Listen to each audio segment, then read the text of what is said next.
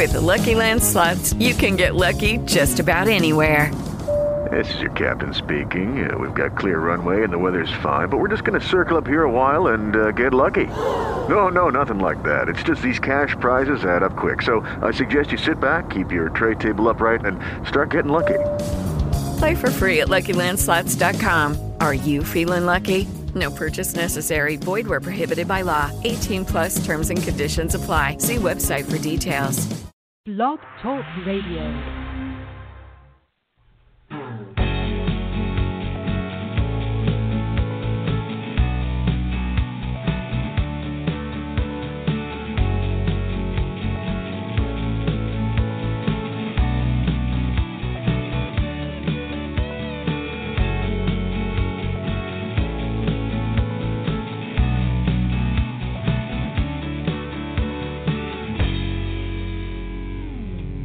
Good evening, and welcome to Mets 360 here on Blog Talk Radio. I'm your host, Brian Jura, and I'll be joined in just a few moments by Teddy Klein. For my money, you won't find anybody in the blogosphere who combines the knowledge of Mets prospects along with the ability to write effectively about them as you will with Teddy. And you can check his stuff out at his site, MetsTemplarProspects.com. And we'll give you that again at the end of the broadcast so that you can go and check it out. But without further ado, Teddy, thanks for joining us tonight. Great to be here. Now, I was checking the minor league box scores right before we came on, and I saw that our top prospect, Ahmed Rosario, hit a home run tonight. And I want to know, if you were running the Mets, when or if would you call up Rosario this year? Well, I mean, a couple of weeks ago, I would have called him up right away.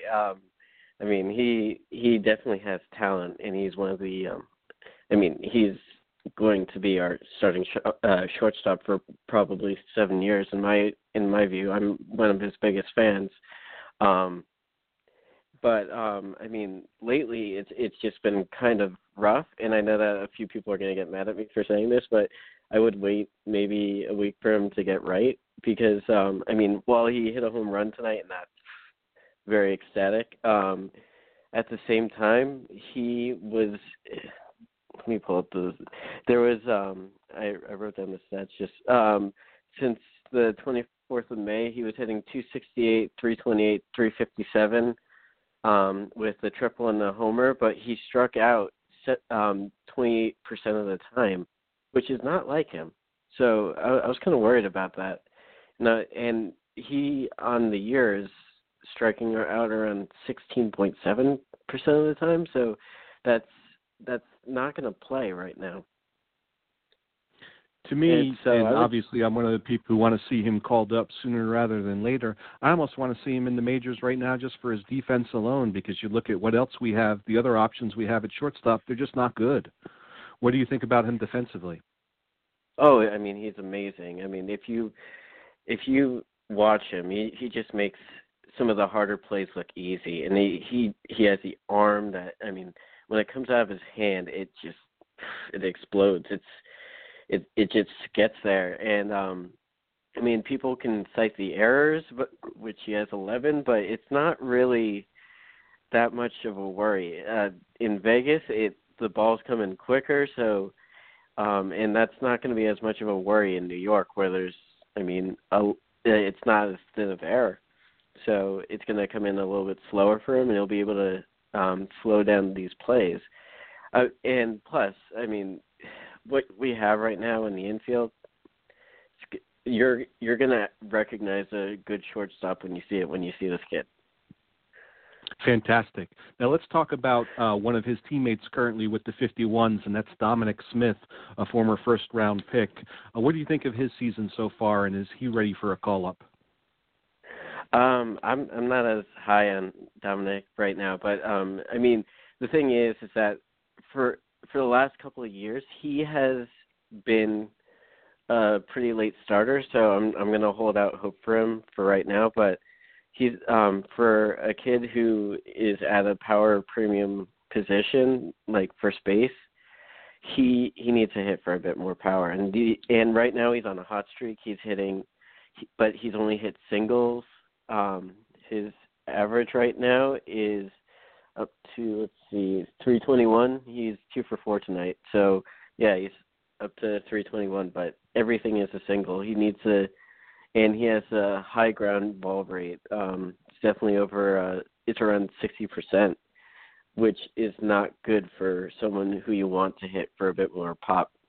I mean, I guess if you got some time with Kevin Long, he might be able to create more leverage and hit a bit more, but right now we're just not seeing that, and that's just something I'd love to see before we decide to replace him with Lucas Duda, who's doing absolutely phenomenal right now.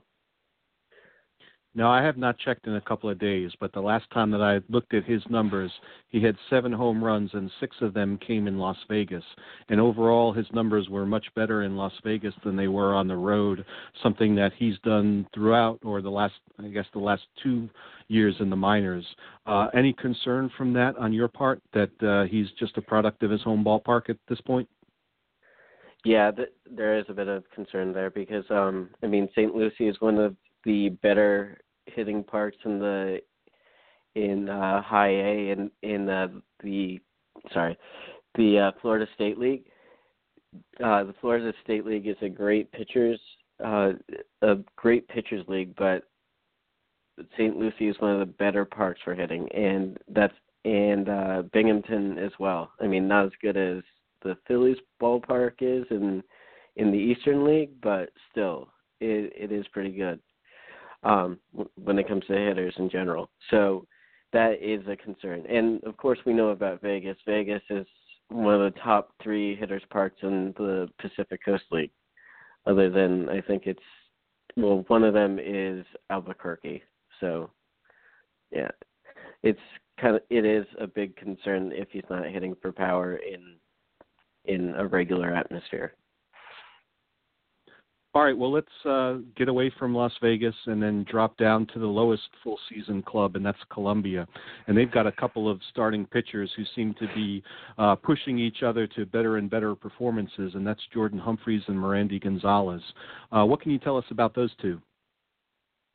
So Mirandy, he was famous a few years ago for he pitched a 7-inning no-hitter a couple of years ago, and that got him a claim to fame, and so that was great. And nice job, Jose. And so he came up and he looked good. But from what I heard, he didn't have a great fastball or anything. He was finesse, but when he got to Brooklyn, the scouting report completely changed. He pitches in the mid-90s, around 92 to 94, and sometimes bumps 96 to 97. And he has an above-average curveball, but it isn't really that consistent right now. But I mean, it's good enough for A ball. I mean, in A ball, they're not gonna pick it up as well, and. So and then the changeup, he's learning to throw it, and he'll get time to learn to throw it down in the low minors. They know how to develop a changeup down there, for sure. But I remember stories with Roy Spring when it came to Thomas Sapuki and learning how to throw a changeup better. And then on the other hand, there's Jordan Humphreys, who was a later round pick. I think in the teens, a couple in 2015, who and he was a guy who originally bumped 91, and now he's up to 94. I don't think he's going to get any higher because I think he's completely filled out. But and he's just someone who locates his fastball well right now. His the rest of his pitches are not as good. I mean, maybe an average curve and an average changeup, but at best for right now. But he definitely has time to develop them. But right now, he can definitely dominate some hitters down in low A. I loved the scouting report on Humphreys. I was unaware that he was throwing 94. He was somebody that I kind of had my eye on coming into this year, just for the fact that he ended last year on such a high note, plus the fact that the Mets gave him an above-slot bonus. You mentioned where his where he was selected, and anything over 100K in those rounds is something that you at least ought to sit up and take notice, and Humphreys is one of those guys. Yeah. Yeah, absolutely. You definitely have to take notice. I mean, just like last year with Cameron Plank and Matthew Cleveland are two other guys that you should take notice on when we do when short season comes around. Jordan Humphreys is one of those guys that we always have to keep an eye on. And the Mets down there, they can develop an arm. They definitely have great coaches down there that do a good job at doing that kind of stuff. I mean, especially if Cleveland and Plank are around someone like Roy Spring, he may be able to help them be dominant in the Appy League, if anything, because I think that's where he's coaching right now, or Brooklyn. Anyway. Now, keeping up with pitchers, I'd like to talk about a guy that I've been following for a couple of years now, who really seems to fly under the radar, and that's Corey Oswalt. Do you think he's ready for a promotion? He's been doing pretty solid in Binghamton so far this year. I mean, I don't know if he's ready for a promotion, but he was hit around a bit. I mean, I remember when he was drafted. One interesting note is that the Mets really loved that they drafted him to the point that they were clapping on the radio when they drafted him. So they really liked him, and I don't know if he developed to the point that they expected, but he definitely has some potential. I'm not sure. I mean, he's doing pretty well, and Vegas definitely needs pitchers right now, if anything. But I'm not exactly sure yet with Corey Oswalt. He's definitely a guy to keep an eye on. He did really well in the Arizona Fall League. He's doing pretty well in Binghamton. So, I mean, that might warrant a promotion in itself. The Arizona Fall League is no joke. And I believe he was coming off of an injury before the Arizona Fall League this year, where I think he went 4-1 and led the team in innings. So that was definitely a nice thing to see. But let's drop back down to Columbia again and talk about something that I was caught a little off guard on, and that was one of their big international signings. Andres Jimenez made his full season debut after not appearing in any short season league, which I thought was a big surprise. Do you think he'll stay in Columbia all season, or do you think they'll drop him to Brooklyn once the short season leagues start? Oh, yeah, Andres Jimenez, he was signed for 1.2 in 2015. He out of Venezuela. He is something. He's a very smart kid, and he has a lot of ability to hit. I mean, honestly, I don't know if they draft a college shortstop on Monday, they will keep him up there. I'm guessing that would be something that do, and they love the kid, and he is holding his own. So I mean, it may be realistic that he stays up there, and he is. I mean, he's doing well for a kid of his age. I mean, he's 18 years old, and he's in a full-season A-ball league, and he's no slouch right now. Generally, the Mets aren't very aggressive in their assignments and in their promotions, which is one of the reasons why Jimenez here being in a full season league, like you say, at age 18 is really a shock to me, and it must speak to how highly they think of him. He dominated the Dominican Summer League. I mean, when you watch a Dominican Summer League game, it might come into view why that might be for such an advanced bat to do that. I've watched a few. I watched a few when I was 18, so I saw how they did it. But he's someone that we have to keep close eyes on because he's very good and he's very patient, which is something the Mets love, and he can really hit. I mean, his first at bat last year in the DSL was a grand slam. So he's something, and I don't think he's going to go down to Brooklyn, even though he would probably get some ticket sales down there. So. Yeah, and that's the surprising thing because the Mets usually do their best to stack that Brooklyn team just for that reason that you mentioned.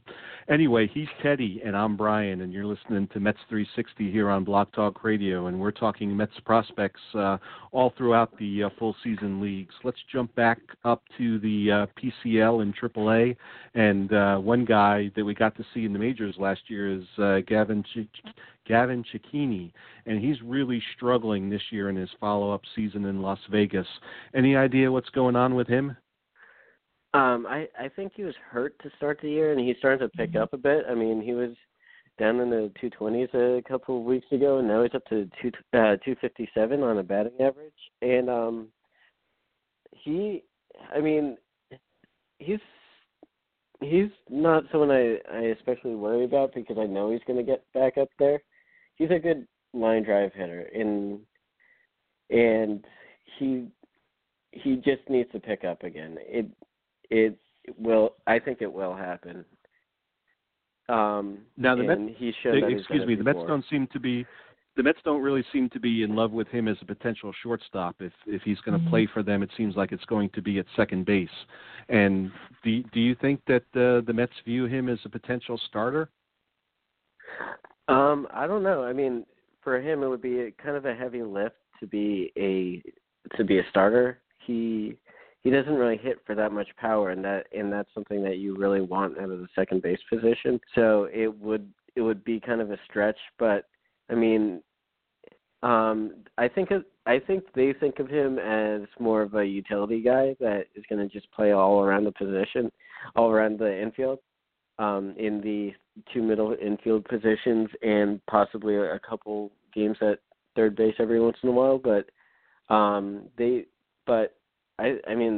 that's pretty solid for a first rounder, if I do say so. I mean, you don't see that very often for a first round. That a first-rounder actually makes it, let alone is even a utility infielder in the big leagues. So, I mean, if we're really thinking in the scope of how successful first-rounders are in general. So, I would kind of think of him more as a utility guy that is going to not strike out very much and is going to just hit for a bit of average, get on base, play a couple of positions, especially second base, pretty decently. All right, well, let's shift to behind the plate. Some guy that I really wasn't all that high on coming into the year, but who had a really nice start is Patrick Mazica, and he had a nice start in the power department too, which I really didn't see coming. What do you think are his chances of maybe one day making it to the majors and being a starting catcher? Well, I mean, I'm not very high on Mazica as a catcher, definitely a hitter.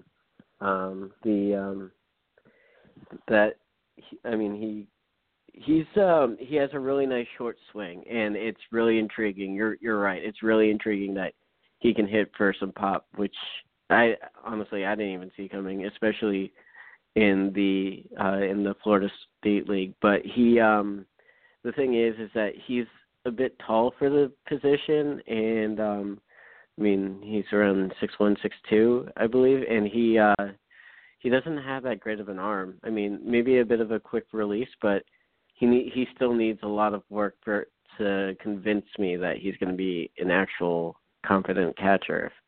I mean, what we see in the major leagues right now isn't really that confident anyway, so maybe he can eke by on that. But I mean, he has one guy above him that the Mets absolutely love in Tomas Nido, and I'm actually a really big fan of Tomas Nido. He's who's definitely a plus catcher and is coming around with the bat so far.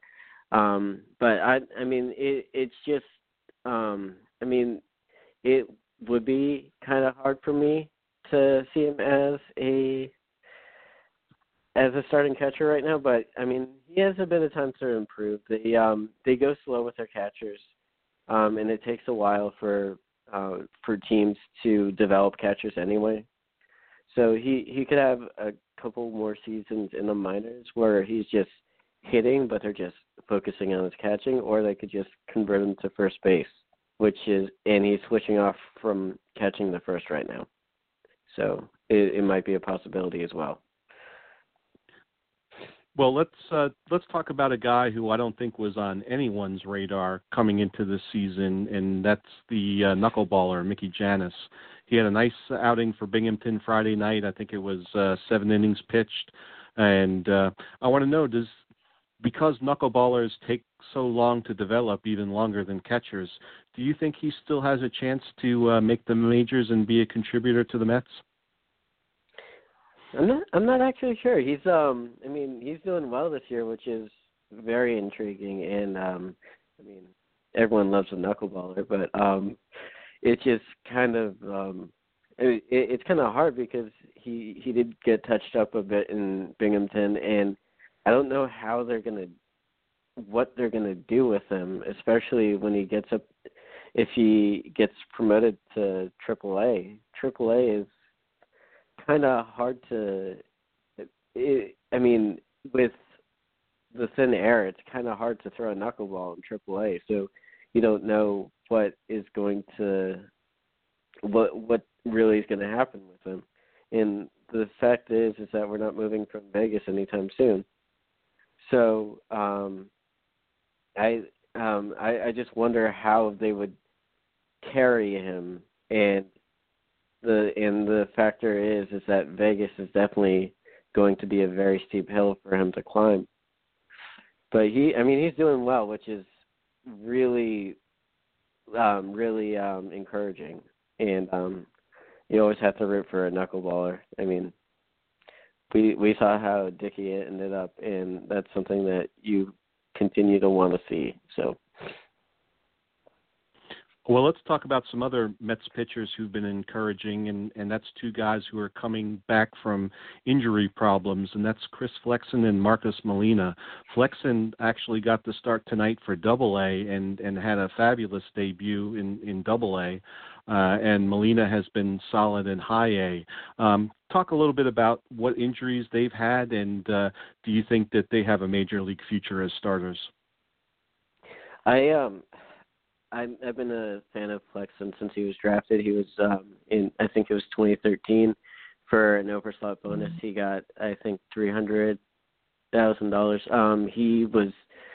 He's a very interesting guy. He right after that though, he got Tommy John surgery. He would, he was erratic before that, so that's a big harbinger for that.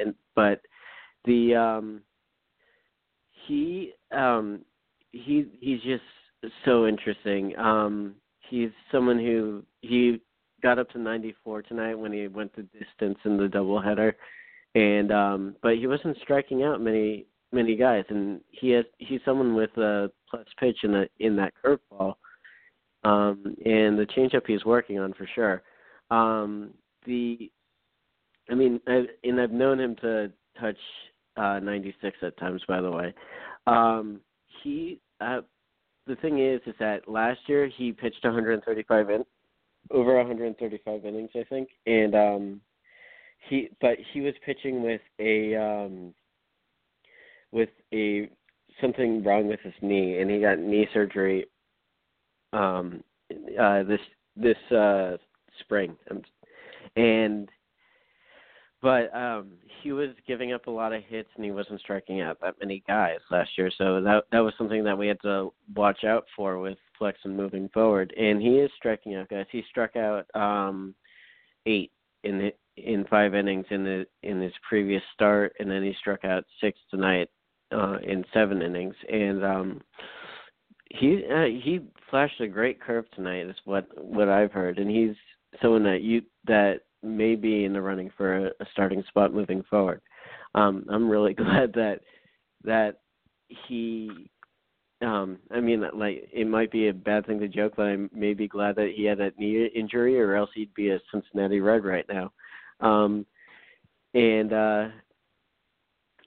yeah, we probably didn't want that. And so yeah, I think he has a good chance to start. He may be a mid-rotation and starter, and with possibly more if they can get him to throw with even.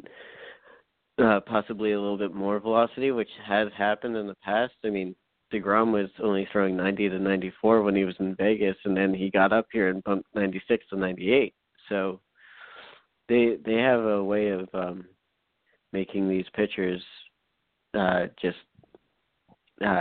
play up their stuff. And then the other guy is Marcos Molina, and he's a great kid. He was signed in, I think it was 2010 or 2011 for $100,000, and when he first started, he had an 88 to 92 mile per hour fastball, and that jumped up, and he pretty much dominated Brooklyn. But the thing is that the one thing that worries me about his delivery is that it's somewhat violent, especially in the arm slot. He has a quarter arm. Three-quarter arm slot that has a lot of arm movement but not much leg movement, so that makes me worried. And that was something that really made me worried about him, because that kind of delivery, it's not great for future success, and that showed because in the next year he got Tommy John surgery, and they tried to change it, and they did a bit, but I'm not sure. I mean, and another thing about him was that he would lose velocity in later innings, which is something definitely to worry about. So he may be someone that comes up as a reliever, and he could be a very effective reliever. I mean, I'm a fan of the kid in general. He's outside of the field, he's a very charitable kid, and he's very nice to talk to, but I'm not sure about his future as a starting pitcher. I mean, I'll keep on monitoring it going forward, but I'm not sure about him as a starter. Well, I think it would be very good if one of those two guys was able to hack it as a starting pitcher. And, you know, if you end up with a guy who's capable of pitching the eighth or ninth inning with the other one, I think that would be an ideal outcome for the Mets. But let's switch back to a hitter and talk about a guy who I think most of us were very encouraged about, put him in the top 10 of the Mets prospects coming into this season, and that's Dominic Lindsay, but who's hitting really good here recently. Yeah, Desmond Lindsay. Sorry, I got Dominic Smith on my mind. Desmond Lindsay. Talk about his full season debut. Well, I mean Desmond Lindsay, as the second round pick of 2015, he was definitely a high caliber player that not many of us had heard of, because we were all focusing on who was falling from the first round and who we were going to pick from that. So it's just. We were all wondering, but he's just an athlete, and he's fantastic guy. To some of his family from time to time, they're really nice too. But I know that he hasn't done as well this year as he did in Brooklyn, but I've talked to a couple of scouts that have been down there. And they have given me encouraging reports about him. The thing is that they say he has all the tools. He has all the tools that he had last year. He looks just the same part, but he is just very inexperienced, and he's trying to find his way. And the thing is that in the last six games, he has four multi-hit games, and in the other two, I think he walked. and that's something that he usually does. He needs to cut down on the strikeouts, but I think that will come with time. He has plus bat speed, and he knows how to swing, but he just needs a bit more reps to really get back up on that horse and actually start to go. He's a very talented kid. And I all right. Well, we have just we have just a few seconds left, and I want to get your opinion real quick on who the Mets are going to take in the upcoming draft. I hope it's Chris Jura, but it might be a college pitcher. All right. Well, we are all out of time. Teddy, thanks so much for joining us tonight. And make sure you go to MetsTemplarProspects.com to read all of Teddy's writings, which are outstanding. And the Mets pulled out the win. They tied it in the eighth, or the Rangers tied it, and then the Mets came back and scored a run on the top of the ninth. So a good day all the way around. Well, good night, everyone. Thanks for listening, and we'll see you next Wednesday night. Goodbye. Thank you. It is Ryan here, and I have a question for you. What do you do when you win? Like, are you a fist pumper, a woohooer, a hand clapper, a high fiver? I kind of like the high five, but if you want to hone in on those winning moves, check out Chumba Casino. At ChumbaCasino.com, choose from hundreds of social casino style games for your chance to redeem serious cash prizes. There are new game releases weekly, plus free daily bonuses. So don't wait. Start having the most fun ever at ChumbaCasino.com. No purchase necessary. VGW Group. Void where prohibited by law. See terms and conditions. 18+.